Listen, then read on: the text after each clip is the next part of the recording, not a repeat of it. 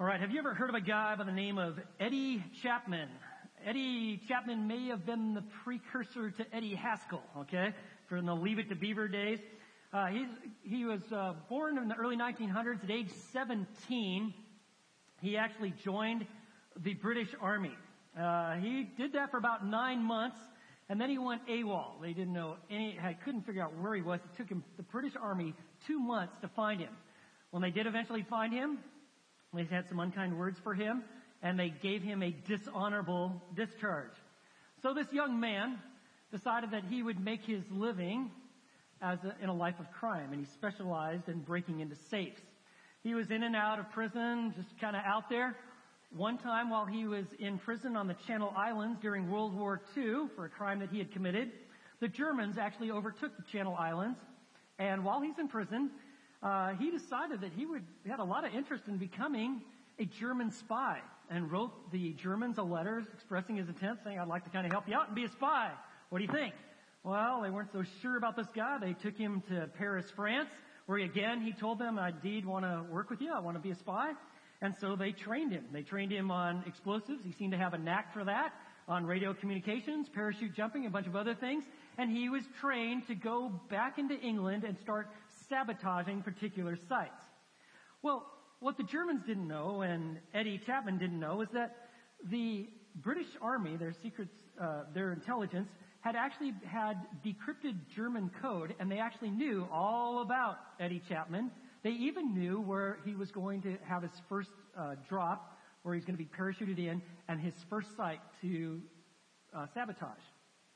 Well, when he actually lands and he started making his way to the target, lo and behold, the British um, intelligence uh, actually apprehended him, and so they have their British citizen, who is also a criminal, who is now a German spy. And what would you do with a guy like that? You know what they did? They turned him. They convinced him that what you really need to be doing is actually working for us, and you can now be a double agent. And so our guy, Eddie Chapman, became a double agent. Now, he had been set in to go and basically sabotage this uh, the place where they're manufacturing planes in Hatfield. And so what they did, working with MI5, is that they created what looked to be a sabotage event.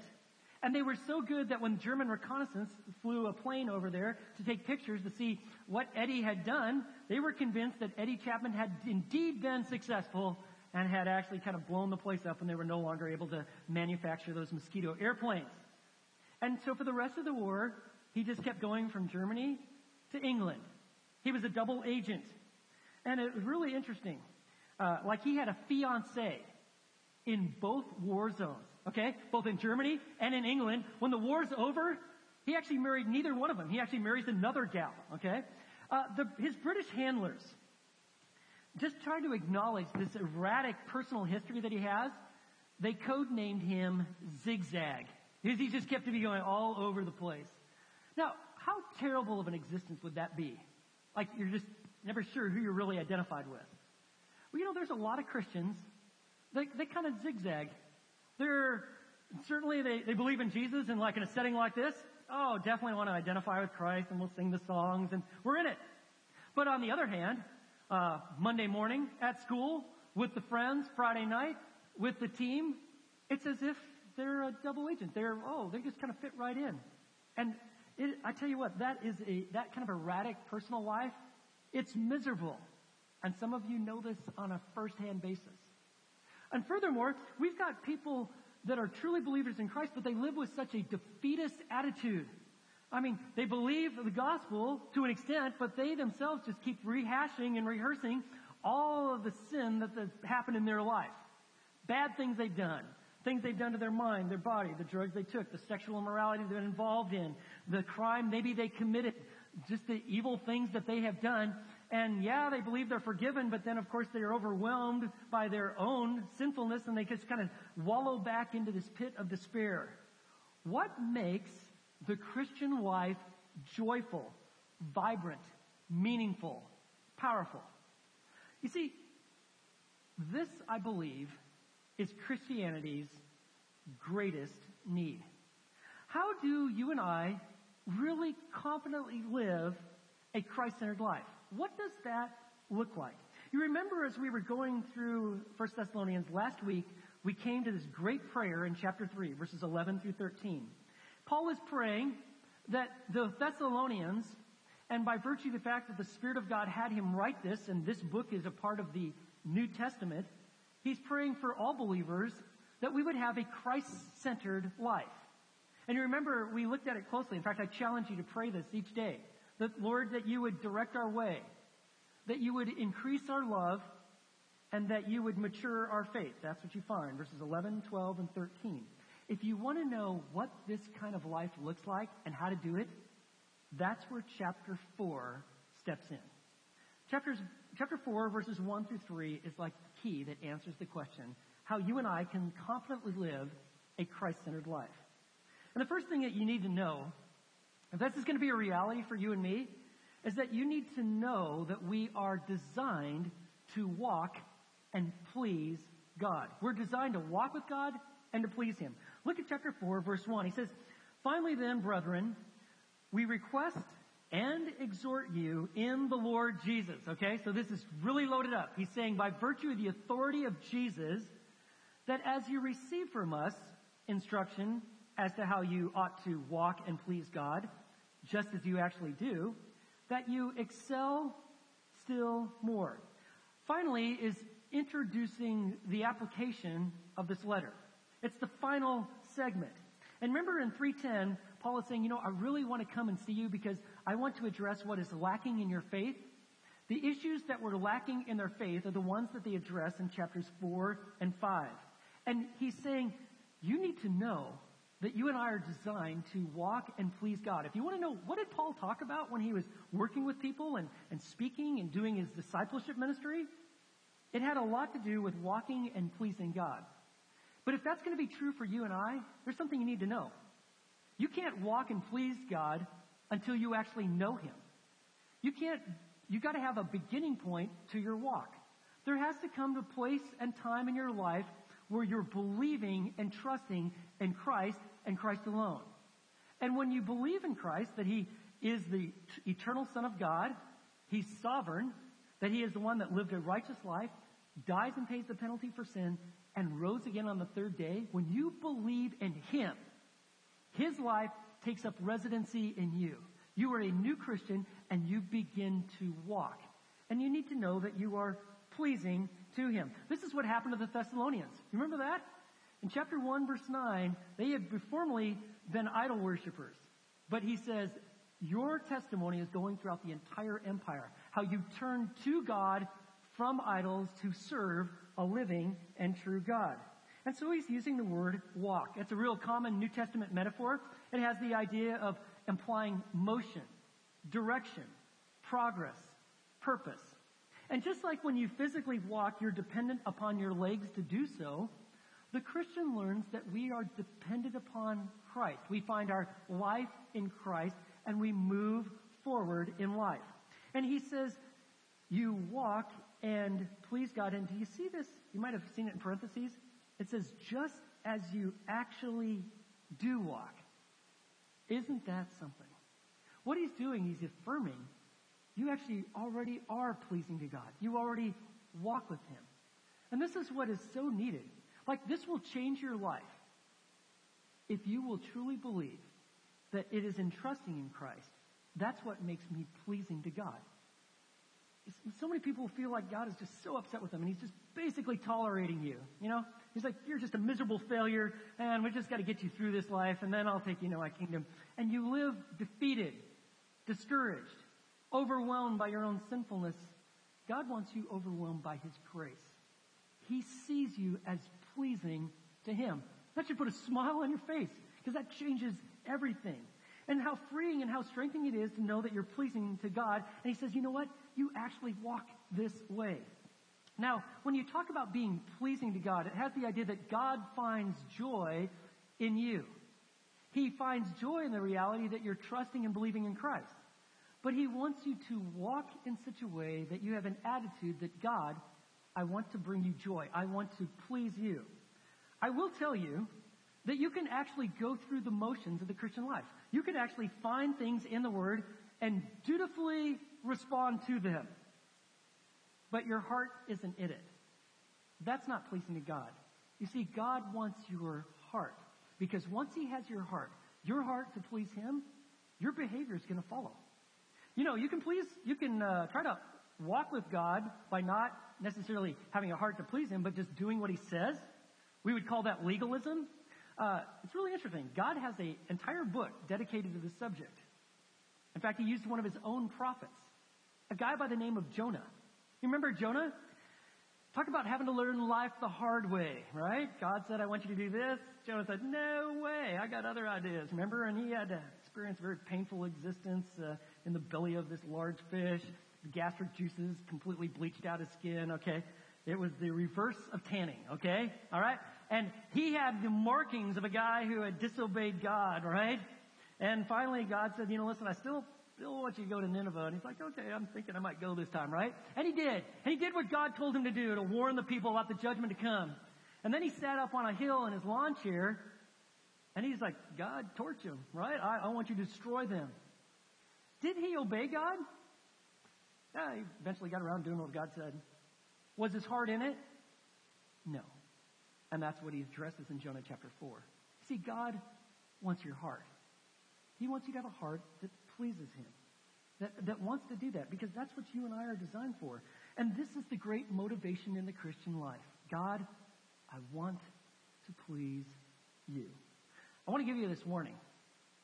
Selfishness and self-centeredness are the great enemy to walking and pleasing God. G.H. Morrison said this, nine tenths of our unhappiness is selfishness. Ooh. Are you a generally unhappy person? Oh, you can paste on a little smile when you need to, but you're generally a pretty unhappy person. Can I ask, are you a pretty selfish individual? Self-centered? See, God says, this is what you're designed for. To walk with me. To please me. To have this kind of attitude. And so we look at our daily schedule and our activities. How we go to school. How we function in our jobs. How we go out home, do it at home our entertainment. And we go, God, is this pleasing to you? I want to live this way. This is the great motivation. In fact, it's the highest ambition of the Christian life. Remember in 2 Corinthians chapter 5 verse 9, Paul wrote this, Therefore also we have as our ambition, whether at home or absent, to be what? To be pleasing to Him. Whether we're in glory, in the presence of God Himself, or we're here on earth, bottom line, we're here to please Him. And I'll tell you how very freeing it is. By the way, this is how Jesus functioned. Remember, like for instance, in John 8:29, Jesus said this, "For I always do the things that are pleasing to Him." I just live to please my Father. That is the unit, the, the beauty of the triunity. There's this great love. And this love was demonstrated by Jesus even for his Father and saying, I just live to do the things that are pleasing to Him. When your heart's right, your behavior will follow. And this is really possible when we're in Christ. So if you want to live confidently this Christ-centered life, you know how you do it? By knowing that we are designed to walk with and please God. But there's something else you need to know. And that is that we need to be growing as those who are completely dedicated to Him. Did you see that at the end of verse 1? He says that you, you walk and please God just as you actually do walk, and that you excel still more. God wants you to continue to grow as those who are completely dedicated to Him. The word excel has the idea of increasing, that there is more taking place. You see, just like we physically are designed to grow, that is true of you spiritually. You begin as an infant. You are in Christ, but God intends for you to grow. If you're involved in a, let's say, a hundred mile bike race, and you have a good first mile, right? And you're doing your biking thing and you're feeling pretty good about it. And you, you actually knock off that first mile and you just kind of sit back up on the seat in your saddle and you're just like, you know, I think I'm just going to coast the rest of the way. And what happens is you start losing momentum, everybody starts passing you, and you can't coast the rest of the way. You need to keep pedaling. You need to be still involved. Friends, that's what it's like to be in this Christian life. He wants you to continue. The good work that God has started in your life, He fully intends for you to mature and grow, and that's why He says, I want you to excel still more. And this is the key to holy living. It is learning to live to please God. And this, this theme of walking and pleasing God and growing, this is a, a common theme that Paul emphasizes in the New Testament. So like for instance in Colossians 1.10, listen to this. So that you will walk in a manner worthy of the Lord. To please Him in all respects, bearing fruit in every good work and increasing in the knowledge of God. So you simply say, God, will this bring you joy? This activity I'm considering, this entertainment that I'm engaging in, this way that I'm going about my classwork, this, this how I'm going about my job, God, does this bring you pleasure? You know, this, the Christian life is just continually growing to become more and more dedicated to Him. And it's an ongoing process. Holiness is an achievement. Holiness is a direction. It's a process. Years ago, uh, we had the idea that we would uh, build a swing set for our kids, okay? And so that was our Christmas present, and of course, it one of the coldest winters that we ever had in Texas here, at least for us. And so I'm out there with a few relatives, and we're trying to put a, a swing set. And every time I usually engage in projects like this, it usually takes me about five times longer than it should. And I'm in there, and I got the directions, and I'm trying to put the bullet boards up, and my hands are really cold, and my tools don't work so well. But but eventually, you know, we got it up, and the kids could actually play on it, and they could climb on it. But it was a process. Growing as a Christian it's a process.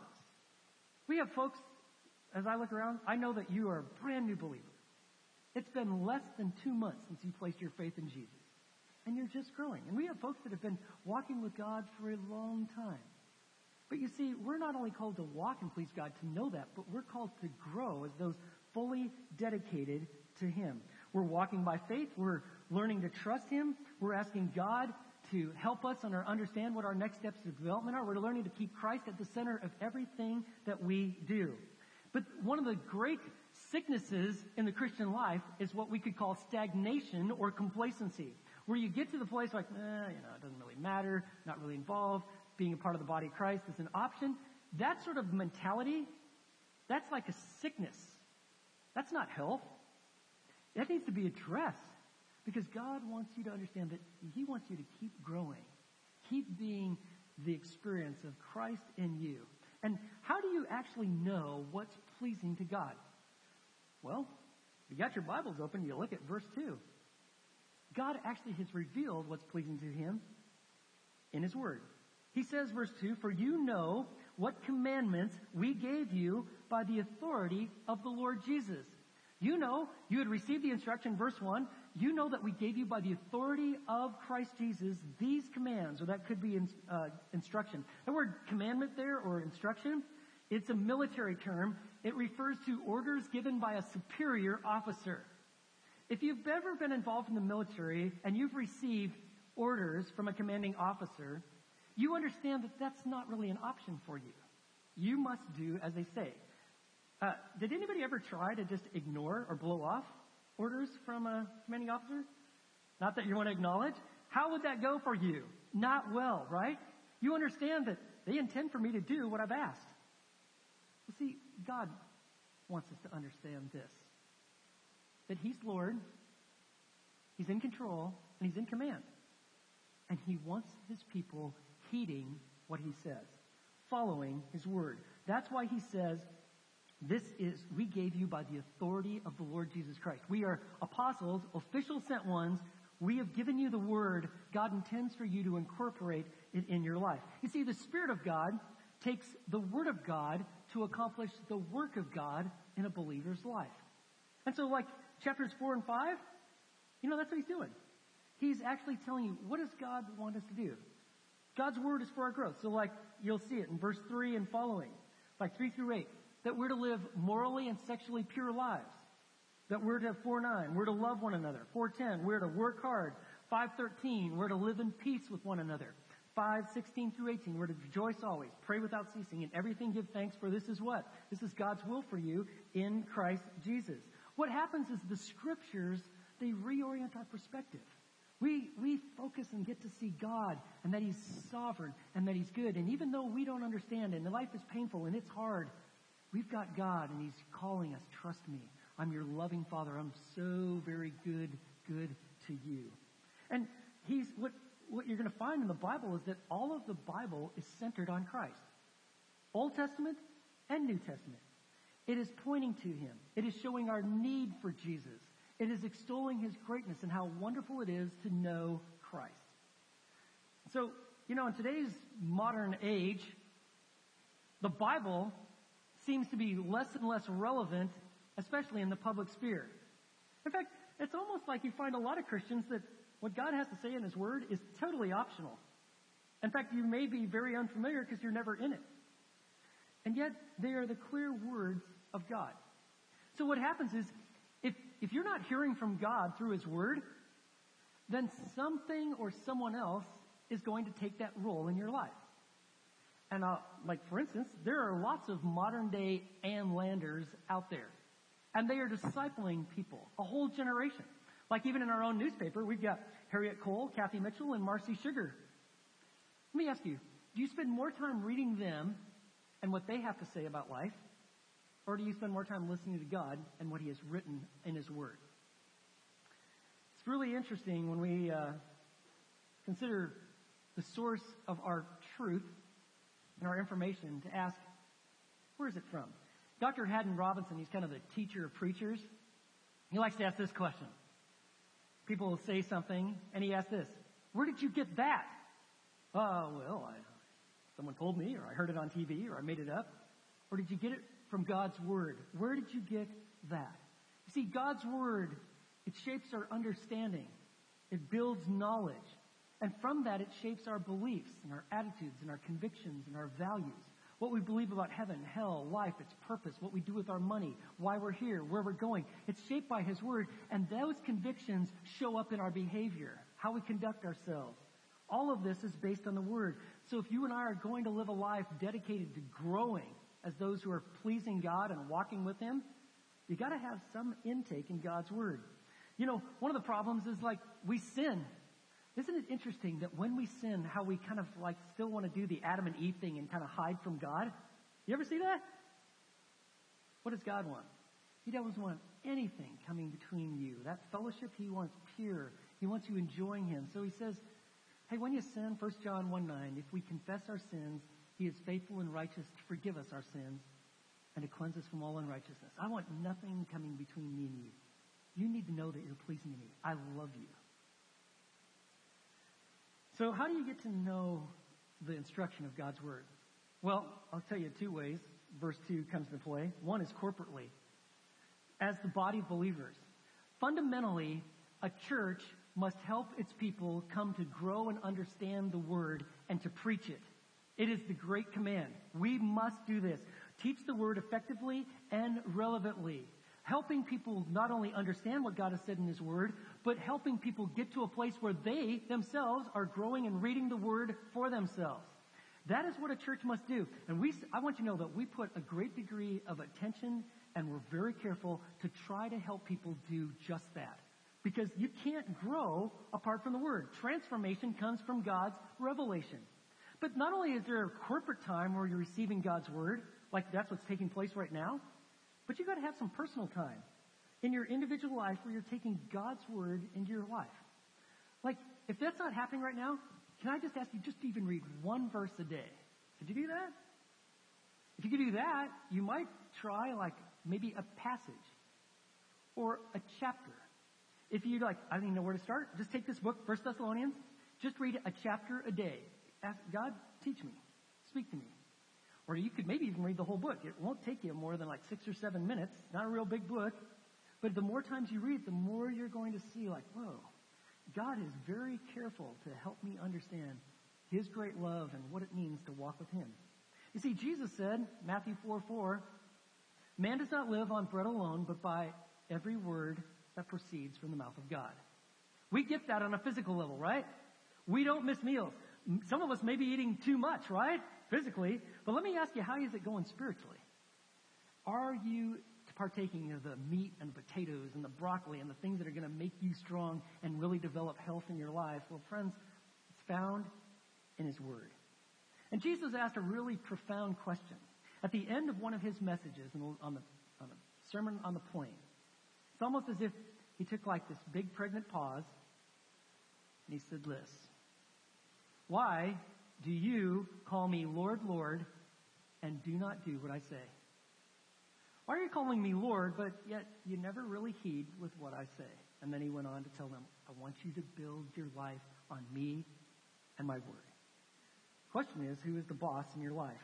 See, not listening to the word, not taking verse 2 into full value is like being on a basketball team, but having really no understanding of what your role is. You never listen to the coach. You don't know your role on the team. You don't know any of the plays. You're, you never are growing. You're never incorporating what's being asked. You got the jersey. You're on the team, but you don't know what that means when you're on the court or you're off it. You're on the team. You got the jersey, but you really don't know what it means to be involved with the game. Friends, if you're a Christian that never listens to God and His Word, it's almost as equivalent of like being on a team, never listening to the coach, not having any idea of any of the plays. You're not, you know, no idea that you're supposed to make disciples of all the nations, no idea what holiness is. It has a way of showing. I want you to know that this is God's will for your life. That you and I grow as those who are completely dedicated to God. In fact, it's right there in black and white. Look at verse 3. For this is the will of God. What is it? Your sanctification.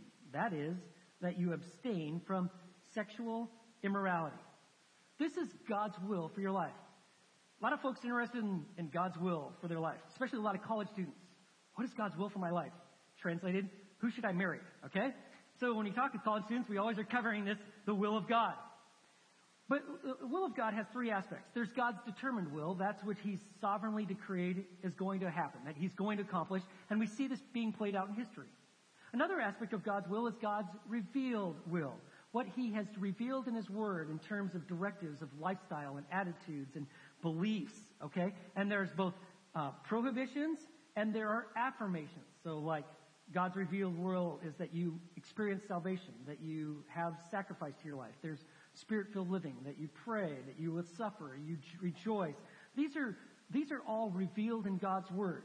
But there's a third aspect of God's will, and that's God's specific will. Like, we want to know, like, so do I take this job, or do I take this next step, or what classes should I do, or what university? These are, we're looking for direction. You look at God's Word, you pray, you talk with people that have wisdom, God shapes your desires, and you take steps forward. But there's something you need to know. It is God's revealed will. That second aspect.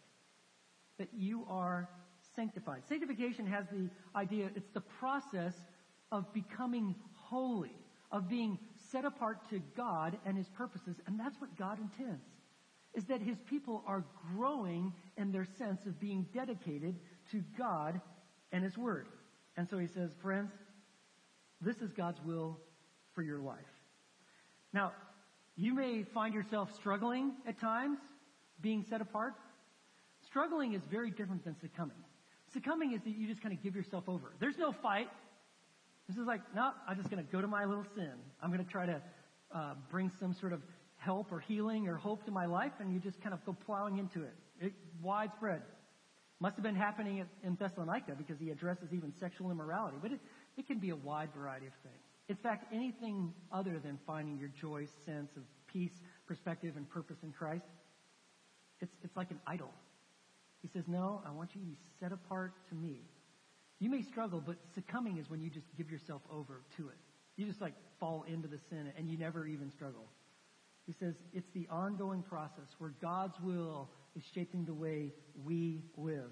And holiness isn't grimness sometimes we get the idea that, well, if I was holy, well, then I would have to be kind of like really grim, like I'm just kind of like I've been soaked in embalming fluid. I'm just like, I'm a holy person. I'm miserable, but I'm holy. Actually, that's such the wrong picture. Holiness is joy. Holiness is knowing that you're pleasing to God. It's you got your peace, you've got your presence. There's a sense of confidence that comes from knowing that I'm growing. I'm being set apart to Him. Yeah, I'm far from perfect, but I'm, I'm wanting to please God. And I know that He loves me unconditionally. And friends, that is so freeing. In fact, I would go on to say that this is Christianity's greatest need. It's for Christians to walk confidently with Christ. How do you do it? Well, it's right here in the text. You got to be knowing that you are designed to walk and please God. That's what you're designed for. But it's also growing as those who are completely dedicated to Him.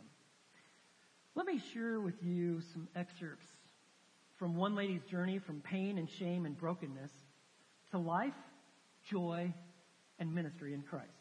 Her name is Tricia Goyer. She wrote this article called Facing the Truth, and I'd like to read you some excerpts. It was a story I did not want to tell. But as Sanctity of Life Sunday approached, my pastor asked me to share my story with the church. The story I had kept secret for many years. My abortion story. And while I understood this message could help other women find forgiveness, I also knew it meant I'd have to tell my kids. Something I dreaded, even though my kids were young at the time. Although I was their mom, I thought they'd hate me when they knew the truth. After all, just how do you tell your kids that they'd have another brother or sister if it weren't for their mom's decision? Well, John and I prayed about how to tell our children.